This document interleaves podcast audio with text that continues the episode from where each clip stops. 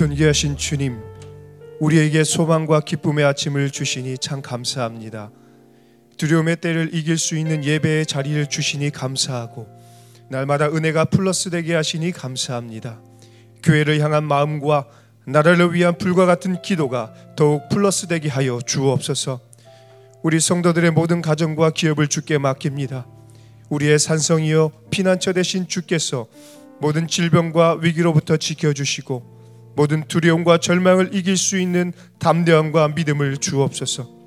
우리를 두렵게 하는 세상의 뉴스에 집중하기보다는 하나님의 말씀에 귀를 기울이게 하여 주시고 믿음의 명불허전이 되었던 데살로니가 성도들처럼 거룩한 영향력을 나타나게 하여 주옵소서. 우리의 모든 걸음에 주의 향기가 나타나고 우리의 삶의 흔적들이 그리스도의 편지가 되게 하여 주옵소서. 말씀을 전하시는 담임 목사님에게 독수리 날개쳐 올라가는 새 힘을 주시고 말씀을 준비하면서 오히려 더 힘을 얻고 성령 충만하게 하여 주옵소서. 바울에게 주셨던 사랑의 마음과 영적인 권세로 말씀을 전하게 하여 주시고 그 말씀이 우리의 영혼을 살리는 주의 음성이 되게 하여 주옵소서. 거룩하고 흠이 없으신 우리 주 예수 그리스도의 이름으로 기도드립니다. 아멘. 오늘 우리에게 주시는 하나님의 말씀은 데살로니가 전서 2장 9절로 12절의 말씀입니다. 다 같이 합독하시겠습니다. 형제들아 우리의 수고와 애쓴 것을 너희가 기억하리니 너희 아무에게도 폐를 끼치지 아니하려고 밤낮으로 일하면서 너희에게 하나님의 복음을 전하였노라. 우리가 너희 믿는 자들을 향하여 어떻게 거룩하고 옳고 흠없이 행하였는지에 대하여 너희가 증인이요 하나님도 그러하시도다. 너희도 아는 바와 같이 우리가 너희 각 사람에게 아버지가 자기 자녀에게 하듯 권면하고 위로하고 경계하노니 이는 너희를 부르사 자기 나라와 영광에 이르게 하시는 하나님께 합당히 행하게 하려 함이라. 아멘. 이제 한옥 목사님께서 하나님의 말씀 전해 주시겠습니다. 할렐루야. 우리 하나님께 감사와 영광의 박수 올려드리겠습니다. 우리 특세 플러스까지 해서 55일째 되는 날 우리 새벽 기도에 참여하고 계시는 모든 우리 성도님들에게 하나님의 축복과 은혜가 넘치도록 임하기를 축원합니다. 우리 함께 기도하시고 하나님 말씀 보겠습니다. 사랑하는 아버지 은혜를 감사합니다. 참 요즘은 하루하루 살아 있는 것이 은혜요. 숨 쉴 수 있는 것이 은혜고 하나님의 교회를 우리가 가슴에 품고 같이 기도할 수 있다는 것이 은혜인 줄 믿습니다. 지금 이 시간 온라인으로 함께 동참하고 있는 모든 성도들에게 하나님의 위로와 은혜가 충만하게 임하게 하여 주시옵소서. 예수님 이름으로 기도했습니다. 아멘. 어제 우리는 바울이 영적 어미의 마음으로 데살로니가 교인들을 목양했다는 고백을 그것이 어떤 의미였는지를 함께 생각해 보았습니다. 그러나 아이가 제대로 성장하기 위해서는 어, 머니의그 희생적인 사랑 위에 아버지의 또 굳세고 강한 어, 보살핌이 또 필요합니다.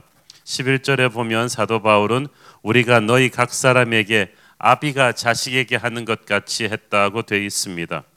그 목회 대선배인 바울 사도가 자신의 목양 리더십을 어저께는 어머니에 비유했다가 오늘은 아버지에 비유합니다. 그런데 제가 가만히 생각해 보니까 이 목자가 된다는 것, 목양한다는 것은 어머니적인 요소도 있지만 아버지적인 요소도 분명히 있는 것 같습니다. 그래서 오늘의 키워드는 아버지적 목양 리더십이에요. 저는 아버지 리더십을 비단 저 같은 목사뿐 아니라 영혼을 목양하는 교회 내 우리 순장님들, 뉴젠 주일학교 선생님들, 우리 CS 멘토분들도 함께 가슴에 새겼으면 좋겠습니다.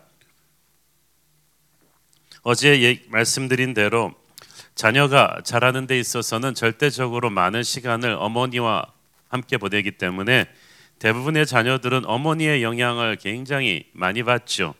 그런데 수년 전에 미국에서 깜짝 놀랄 만한 사회 연구 결과가 나왔는데 보니까 모든 그 소년원이나 감옥에 들어가 있는 경범죄 중범죄자들의 3분의 2 이상이 다 아버지가 없는 가정에서 길러졌거나 아니면 아버지가 알코올 중독자나 상당히 폭력적인 성향이 있는 그런 아버지 밑에서 길러졌다고 합니다. 그래서 한 사람을 건강한 인격체로 사회 구성체로 만드는 데 있어서 아버지의 역할이 우리가 느끼지는 않지만 엄청나다는 거예요. 주님께서 우리에게 기도를 가르쳐 주실 때 하늘에 계신 우리 아버지라고 하나님을 아버지라고 부르게 하셨습니다. 그러므로 아버지의 마음으로 목양한다고 할 때 우리는 하나님 아버지가 우리를 어떻게 다루셨는지를 깊이 묵상하면서 그 패턴을 따라하면 되는 것입니다. 하나님 아버지는 우리에게 어떤 아버지이십니까? 그분은 우리를 무조건적인 사랑으로 품어주신 아버지이십니다. 우리가 살고 있는 세상은 항상 조건부로 인간을 선택하고 사랑합니다. 사랑받을 만한 조건을 뭐 하나라도 갖추고 있어야 인정받고 칭찬받고 보상받고 대우를 받으며 살 수가 있습니다. 아주 꼬마 때부터 우리는 그런 조건부적인 사랑에 길들여져 왔습니다. 그래서 아버지들도 부모들도 자녀를 다룰 때 이게 좀 자녀 중에서 애가 예쁘든지 공부를 잘하든지 그림을 잘 그리든지 운동을 잘하든지 뭐 하나를 사랑받을 조건을 갖추게끔 자꾸 우리가 당금질합니다. 그래서 우리는 조건부적인 사랑을 받는 것에 대해서 군소리를 별로 달지 않았습니다. 그리고 열심히 하면 또 인정을 받고 또 서로에게 지지 않으려고 그렇게 발버둥 쳐 왔습니다. 그러나 세상 전부가 그렇게 조건부적인 잣대를 들고 우리를 평가해도 하나님 아버지는 아닙니다. 하나님 아버지는 우리를 무조건적인 사랑으로 사랑해 주셨습니다. 그런데 세상의 아버지들은 그렇지 않았기 때문에 우리가 신앙생활을 할 때도 자꾸 하나님 앞에서 우리가 뭔가를 해야 하나님의 사랑을 더 얻을 수 있다고 생각합니다. 그러나 하나님 아버지는 무조건적인 사랑으로 우리를 품어 주셨습니다. 바울 또한 데살로니가 성도들을 무조건적인 하늘 아버지의 사랑으로 품었습니다. 바울은 성도들을 다른 교회 성도들과 비교하지 않았어요. 있는 그대로 품었습니다. 어린아이들에게는 이것이 가장 중요하다고 합니다. 자기 있는 모습 그대로 부모가 일단 사랑하고 용납해 주기를 원합니다. 이 지극히 정상적인 아이들의 욕구가 부모에 의해서 채워지지 않는다면 아이들은 정서적인 공허를 느끼죠. 그러면 다른 사람이나 다른 것들에서 이것을 채우려 들 것이고 이것이 바로 가출 청소년 문제아들을 만드는 거예요. 그렇게 되면 아이들은 충동적으로 행동하게 되고 파괴적인 행동을 하게 될 것입니다. 당당하지가 못하고 무슨 일이든 책임을 지려 하지 않고 솔직하지도 못하죠. 그래서 아버지가 어릴 때부터 무조건적인 사랑으로 아이를 품어야 하는데 성도들도 그렇습니다. 믿음의 여정 초창기에는 그 성도를 양육하는 영적인 목자가 목회자가 순장이 CS 멘토가 주일학교 선생님이 그 사람 있는 그대로를 품어주는 하나님 아버지의 무조건적인 사랑을 주는 훈련을 해야 합니다. 무조건적인 사랑을 주는 아버지는 자녀의 팬이 되어주는 사람이죠. 그래서 자기의 획일적인 기준이 아니라 각 자녀에게 주어진 개성과 특징 그대로의 감탄하고 박수쳐 줄 수 있는 아버지. 한마디로 말해서 아버지는 자녀의 인생 무대의 첫 번째 팬입니다. 가장 열렬한 팬입니다. 팬은 가만히 있지 않습니다. 플랜카드를 만들고 고함을 지르고 박수를 치고 휘파람을 불면서 자기가 얼마나 그 사람을 사랑하고 있는지를 표현을 합니다.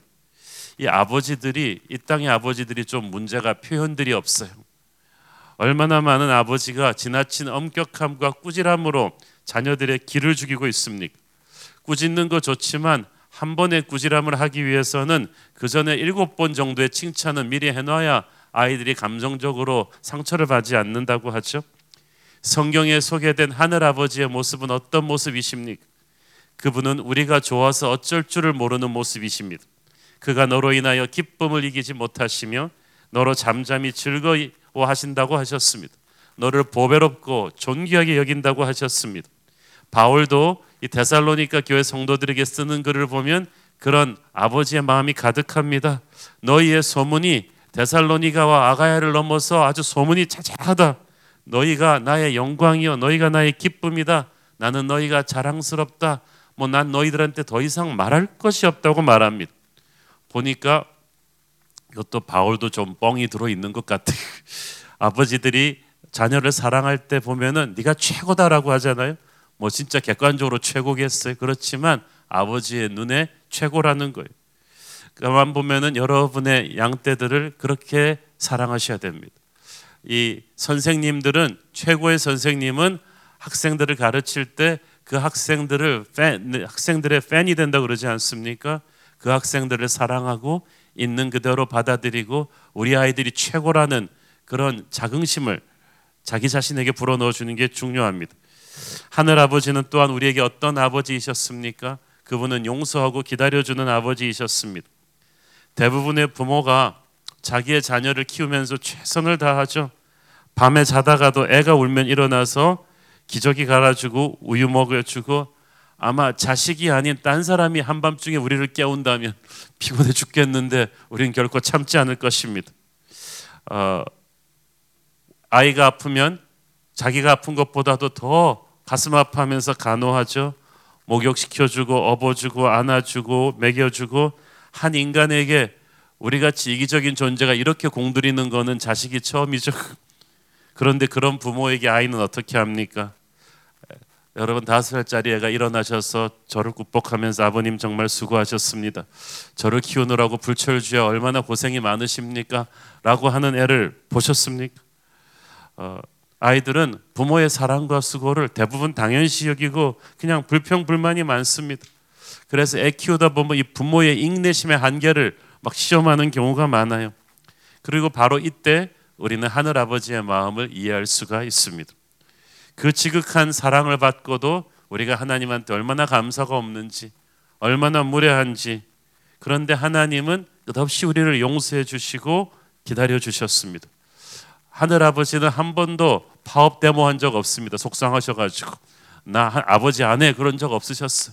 끊임없이 용서하고 끊임없이 인내하셨습니다.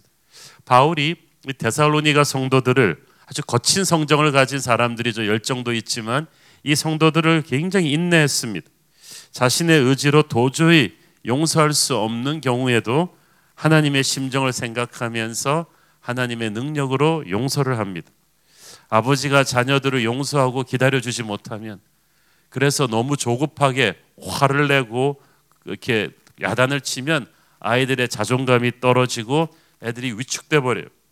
그러면 그들은 다른 사람에 대해서도 용서하지 못하는 그런 폭력적인 성향의 사람들이 됩니다.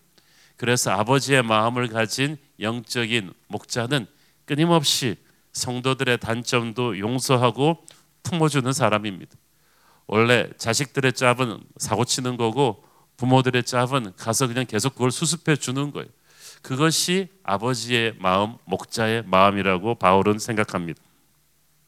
하늘 아버지는 동시에 어떤 분이셨습니까? 그래도 그분은 분명하게 선을 그어 주시고 훈계하시는 아버지이십니다. 아이들을 사랑한다고 해서 아이들이 잘못된 길을 가는데도 멸망의 길로 가는 걸 뻔히 보면서 네가 최고다라고 박수 주는 아버지는 무책임한 아버지예요. 고린도전서 13장에 보면 사랑은 불의를 기뻐하지 않는다고 했어요. 하나님이 우리를 사랑한다는 말은 하나님이 우리의 불의를 기뻐하지 않으실 것이라는 뜻입니다. 잠언서에 보면은 자녀를 지혜와 진리로 훈계하지 않는 아버지는 그 자녀를 멸망의 길로 빠지게 할 것이라고 했습니다. 히브리서에도 보면 아버지가 징계하는 아들이 진짜 아들이고 징계하지 않는 아들은 사생하여 참 아들이 아니라고 했어요. 여러분이 진짜 하나님의 자녀라는 증거, 여러분이 잘못된 길을 가면 반드시 하나님이 망하게 하십니다. 반드시 다리를 부스러뜨려서라도 그 길을 더 이상 못 가게 하세요. 우리가 그릇된 길로 가는데 망하지 않는다. 징계의 매가 안 떨어진다. 그거는 참 자녀가 아니라는 증거죠. 하늘 아버지께서는 반드시 우리를 바른 길로 가도록 우리를 훈계해 주시고 잡아 주십니다. 이 하늘 아버지의 마음을 품고 영적인 목자 또한 성도들을 훈계하고 바로잡아 주어야만 합니다. 그런데 아 이거 쉽지 않아요. 제가 목회하면서 가장 힘든 것들이 어, 성도들이 잘못된 기준으로 어떤 일을 해서 어, 교회 질서를 어지럽힐 때 권징하는 거였어. 정말 쉽지 않았어요. 나도 그냥 좋은 게 좋은 거라고 그냥 넘어가고 싶었어요. 저도 축복 받으십시오. 어, 잘될 것입니다. 계속 이렇게만 얘기해 주고 싶은데 그걸 성령께서 용납하지 않으셨어요. 그건 하늘 아버지의 마음이 아닙니다. 기도를 많이 하고 성적을 가라앉히고 분명한 성경적인 기준을 가지고 지혜롭게 그러나 분명히 훈계는 해줘야 돼요. 그것이 아버지의 마음을 품은 목자였습니다. 하늘 아버지는 또한 어떤 분이셨습니까? 그분은 거룩하시고 정직하신 아버지이셨습니다. 하나님은 진리 그 자체이셨어요. 그래서 하나님은 말씀하신 그대로 사셨어요. 그분의 삶이 말씀 그 자체였습니다. 그래서 권위가 있는 거예요. 여러분 삶이 백업하지 않는 말은 아무 힘이 없어요. 그래서 우리나라 위정자들이 지금 힘이 없잖아요. 좋은 말은 많이 했는데 하나도 뒤로 돌아서 보니까 그대로 산 게 없어요. 어둠의 편이 되어버린 사람이 어떻게 빛을 얘기할 수가 있습니까? 하나님은 진리 그 자체이시고 거룩 그 자체이십니다. 어, 하나님을 닮은 아버지는 어떤 아버지입니까? 잔소리를 많이 하는 아버지가 아니라 한마디 말을 해도 자신의 삶으로 백업하는 아버지입니다. 성경은 아버지가 깨끗하고 정직하게 살면 그 축복이 자손 대대로 흘러갈 것이라고 약속합니다. 아버지의 참된 권위는 집에 돈을 얼마나 많이 벌어다 주느냐, 얼마나 몽둥이를 휘두르느냐에서 오는 게 아닙니다. 아버지의 권위는 거룩한 삶에서 오는 것입니다. 바울은 데살로니가 성도들을 목양하면서 자신의 말대로 살려고 애를 썼어요. 깨끗하고 정직한 삶을 살려고 애를 썼습니다. 구절 특히 읽겠습니다. 형제들아 우리의 수고와 애쓴 것을 너희가 기억하리니 너희 아무에게도 배를 끼치지 아니하려고 밤낮으로 일하면서 너희에게 하나님의 복음을 전하였노라. 바울은 당대 학자여 목사였지만 동시에 텐트 깁는 일을 아주 잘했던 사람이었습니다. 이것은 고대 사회에서 어딜 가든지 짭을 찾을 수 있는 기술이었기 때문에 바울이 선교지에 가서는 사역비와 생활비를 조달하기 위해서 종종 이 일을 하곤 했습니다. 데살로니가에서 3주 동안 사역을 하던 동안에도 새벽부터 정오까지 해서 이 일을 해서 생계를 유지하면서 그 남은 시간을 말씀을 가르치고 집집을 다니면서 목회를 했던 것 같습니다. 뭐 물론 그렇다고 해서 바울이 교회가 목회자들에게 살해하는 것을 반대하는 것은 아닙니다. 구약 성경 때도 보면은 하나님께서 백성들의 11조를 가지고 레위인과 제사장들을 먹이고 입히셨죠. 바울 자신도 고린도 교회에게 또 디모데에게 쓴 목회 서신에서 어, 목회자가 사역에 전념할 수 있도록 교회가 재정적인 지원을 할 것을 가르쳤습니다. 그러나 지금 바울은 특수 상황에 순회 전도자예요. 3주라는 짧은 기간 동안에 데살로니가 교회를 세우는 과정에서 워낙 핍박과 모함이 심한 것이고 또 돈벌이를 하러 돌아다니는 가짜 종교 사기꾼들이 많았던 특수 상황에서 바울은 이 문제로 비방거리를 주지 않으려고 했어요. 마치 가난한 제3국의 단기 선교 가서 우리가 돈 받지 않고 사역하는 거랑 똑같은 거예요. 근데 바울에게 이게 쉽지는 않았겠죠. 이 노동과 목회 사역을 병행하는 것이. 그래서 구절에 보면은 우리의 수고와 애쓴 것을 너희가 알 것이다라고 말하는 거예요. 여기서 바울은 무엇을 말하고 있습니까? 자신과 목회자들이 물질 문제에 있어서 깨끗했다는 거예요. 왜냐하면 헬라 문명이 워낙 물질 중, 문명 중심의 사회였어요. 다들 돈돈하는 시대였기 때문에 목회자들에게 있어서 이 문제가 영적인 권위를 주는 데 있어서 굉장히 중요했습니다. 10절 읽습니다. 우리가 너희 믿는 자들을 향하여 어떻게 거룩하고 옳고 흠없이 행하였는지에 대하여 너희가 증인이요 하나님도 그러하도다. 영적 지도자가 자신의 설교에 대해서 자부할 수는 있지만 자신의 삶 또한 깨끗했다고 자부하기는 어렵습니다. 우리가 어떻게 살았는지 너희가 잘 알지 않느냐는 말을 다섯 번이나 씁니다. 그만큼 바울은 영적인 아비로서 성도들에게 삶으로 모범을 보여주려고 애를 썼습니다. 많은 부모들이 자녀를 교육할 때 이것을 기억해야만 합니다. 나는 그렇게 못 살겠지만 너는 내가 못다한 꿈을 이루다 이렇게 하면 안 돼요. 진짜 아이에게 감동을 주는 교육은 아버지가 걸어온 발자국을 너도 그대로 따라갔으면 좋겠다. 아버지가 죽고 이 길을 더 이상 못 간다 할지라도 너는 그 길을 계속 따라가도록 해라. 이것은 교만이 아니라 영적인 지도자가 추구해야 될 삶의 모범입니다. 우리가 행동으로서 이 모범을 보이지 않으면 결코 우리의 자녀들을 올바르게 이끌 수가 없어요. 솔로몬이 쓴 잠언은 역대급 교육 지침서예요. 그대로만 하면은 솔로몬의 자녀들은 너무나 훌륭한 지도자들이 되었을 텐데 안타깝게도 솔로몬의 자녀들은 솔로몬이 쓴 잠언을 읽은 게 아니라 아버지 솔로몬의 삶을 보았어요. 말년의 후궁들을 들이면서 우상 숭배 타락해가는 아버지의 삶을 보면서 자녀들도 무너진 거예요. 우리 자녀들은 우리의 입술을 보기 전에 우리의 삶을 보고 있다는 것. 우리가 그것을 깨닫고 영적 아비의 마음으로 거룩한 삶을 살려고 몸부림치는 게 중요해요. 영적 아비의 마음으로 목양하는 거 참으로 쉬운 일 아닙니다.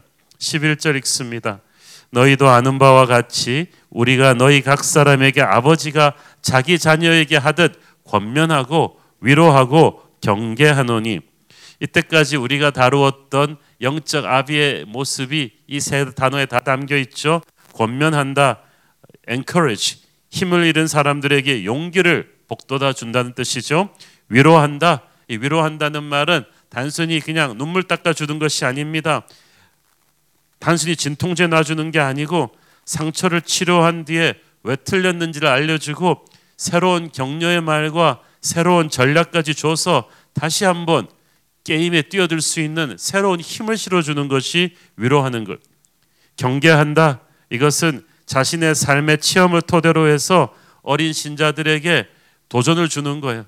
이거는 안 되고 저거는 안 되고 그래서 우리의 인생에서 실패의 경험, 승리의 경험 다 버무려서 다음 세대에게 디딤돌이 될 수 있도록 해주는 것입니다. 이 권면하고 위로하고 경계하고 이것이 바로 목양의 마음이에요. 영적 아비의 마음이라고 믿습니다. 그래서 이걸 가만 보니까 권면하고 위로하고 경계하고 이 아버지가 보니까요. 이 영적인 전쟁에 있어서 꼭 그 장군과도 같아요. 교회는 병원이 아니라 하나님의 군대라고 했는데 우리는 우주에서 가장 잔인하고 교활하고 끈질긴 악의 세력과 마주하고 있습니다. 우리 성도들은 매일 그 악의 군대들과 영적인 전쟁을 치르고 있어요. 타협이나 가식된 평화는 있을 수 없고 반드시 승리해야 합니다. 마지막 때가 되어서 이 싸움이 치열하기 때문에 부상자도 속출합니다. 뒤로 돌아서서 도망가려는 사람, 한 번 싸워보고 기가 팍 죽어서 침체된 사람, 뒤에 벤치에 앉아 있는 사람, 슬럼프에 빠진 사람, 그리고 아군들끼리도 막 이간질 시키는 사람, 이런 사람들이 다 많은데 이때 영적 아비로서 목자는 어떻게 해야 됩니까? 그런 사람들을 다 일으켜 세워서 권면하고 위로하고 경계해야 되는 거예요. 옆에 부하 병사들을 다 일으켜서 지혜로운 팁을 주고 도전을 주고 붙들어 주는 아버지 그것이 바로 바울이 말하는 목회 리더십입니다. 저는 우리 교회 모든 목사님들, 전도사님들, 주일학교 선생님들, 순장님들, CS 멘토들이 이런 영적 아비의 마음으로 양떼들을 목양하기를 축원합니다. 영적 아비들의 이 수고는 양들로 하여금 하나님의 자녀로서의 이름에 합당한 수준을 갖추어 주기 위함이에요. 12절 읽습니다. 이는 너희를 부르사 자기 나라와 영광에 이르게 하시는 하나님께 합당히 행하게 하려 함이라. 합당히 행하려 한다는 말은 이름값을 하게끔 한다는 거예요. 마치 부모가 자기 자식 자랑하고 싶어 하듯이 하나님도 우리를 자랑하고 싶어 하세요. 하나님이 욥을 마귀 앞에서 자랑했잖아요. 네가 이런 사람을 보았느냐? 많은 부모들이 자기 애들 사진 스마트폰에 넣어 다니면서 우리 애라고 자랑을 합니다. 애가 학교에서 무슨 그림 경연대회라서 1등을 하면은 그거를 그냥 상장을 대문짝처럼 또막 이렇게 붙여놓고 자랑을 합니다. 하나님도 우리를 자랑하고 싶어 하세요. 우리의 삶을 통하여 영광 받기를 원하시고 마귀의 귀를 팍 죽이기를 원하세요. 하나님의 자녀들은 그렇기 때문에 우리를 암흑에서 빛으로 구원하신 하나님의 이름에 합당한 삶을 걸어가야만 하는 거예요. 마귀는 어떻게든 하나님의 이름을 훼손하려고 하나님의 자녀들을 공격합니다. 하나님을 공격하기엔 너무 하나님이 세니까 자녀들을 공격해요. 그래서 이 영적 아비로서 이 영적 지도자들은 아버지로서의 보호 본능이 있어야 돼요. 어떻게든 마귀의 세력으로부터 이 성도들을 보호하고 또 성도들이 스스로를 지킬 수 있도록 도와주는 것이 바로 영적 아비의 역할이에요. 12절을 보니까 너희를 부르사라고 돼 있죠. 이 부르사라는 콜링 했다는 말은 이 헬라어 현재 진행형 동사예요. 하나님께서 우리를 어둠에서 생명으로 구원으로 부르셨지만 지금도 구원받은 자로서의 삶을 살도록 끊임없이 부르시고 계시다는 뜻입니다. 그러니까 단순히 전도해서 교회만 나오기만 했다고 자기 의무 다 했다고 생각하는 건 마치 낳아놓기만 하고 나는 부모 역할 다 했다고 하는 것과 같습니다. 우리가 아비처럼 강하게 어미처럼 따뜻하게 정성껏 우리에게 맡겨진 양떼를 사랑과 진리로 순수한 마음으로 양육해야 되는 거예요. 한 아이가 키워주기 위해서는 온 동네가 다 동원돼야 된다는 말이 있잖아요. 때로는 아, 보니까 좋은 성도 하나를 키우기 위해서 온 교회가 동원돼야 되는 케이스가 있어요. 그럴지도 모릅니다. 우리 새로운 교회 이 모든 것은 어찌 보면 여러분 한 사람을 하나님의 군사로 키우기 위한 하나님의 투자일 수도 있습니다. Make God proud. 하나님을 자랑스럽게 만들어 주십시오. 하나님은 여러분을 자랑하고 싶어 하세요. 부끄러움이 없는 하나님의 군대로 설 수 있게 되기를 원하십니다.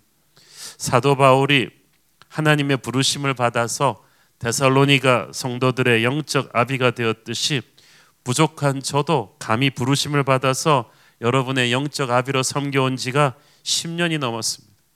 이 10년이 넘도록 목회해 오면서 저는 정말 우리 새로운 교회 성도들이 너무나 자랑스럽고 감사합니다. 이 아비가 된다는 것은 상당히 부담스럽고 힘든 일이에요. 저 와싱턴에서 제가 아는 한 선배 목사님이 굉장히 설교도 잘하시고 리더십도 좋으신데 젊은 나이에 아마 30대 초반에 굉장히 그 동네에서 전통적이고 지명도 높은 교회 담임 목사님이 되셨어. 설교도 잘하시고 리더십도 좋으니까 모든 것은 거리낄 것이 없었는데 이 보니까 이 목사님이 아그그 그 교회에서 굉장히 분열되던 교회를 가서 하나로 말씀으로 딱 묶었기 때문에 어느 한쪽도 편들지 않고 이렇게 복음으로 목양하다 보니까 굉장히 교인들과 자기의 거리를 딱 지키면서 반듯하게 목양을 하셨어. 그러니까 어떤 권사님이 오셔갖고 그러더라는 거야. 아, 목사님은 설교도 좋고 다 좋으신데 우리를 조금 어, 자녀를 품듯이 따뜻하게 안아주시고 그렇게 손도 잡아주시고 그렇게 인사해주면 좋겠다는 거야. 어, 그러니까 목사님이 속이 너무 상했대요. 자기가 죽으라고 이 분열된 교회 와서 이렇게 말씀으로 반듯하게 목양해서 누구도 편들지 이렇게 세웠는데 아 교인들은 자기는 서른 살밖에 안 됐는데 60이 넘으신 권사님이 와갖고 목사님은 우리의 영적인 아버지라 그러고 우리한테 좀 따뜻하게 손을 잡아 달라 그러고 그래서 하나님 제가 영감입니까? 저는 이제 서른 살인데 왜 저번에 자기 엄마한테 가서 안아달라 그러지 않고 왜 나한테 와서 안아달라 그럽니까? 나도 지금 나한테 위로해 주는 사람은 없는데 왜 저분은 서른 살인 저한테 80 노인 할아버지의 그 따뜻함을 원하는 것입니까? 속이 상합니다. 라고 하나님께 말했더니 하나님께서 며칠 동안 기도를 들으시다가 가슴 속으로 그렇게 말씀하셨다는 거예요. 아무아무개 목사야, 네가 나를 위해서 50년 늙어줄 수 없겠느냐?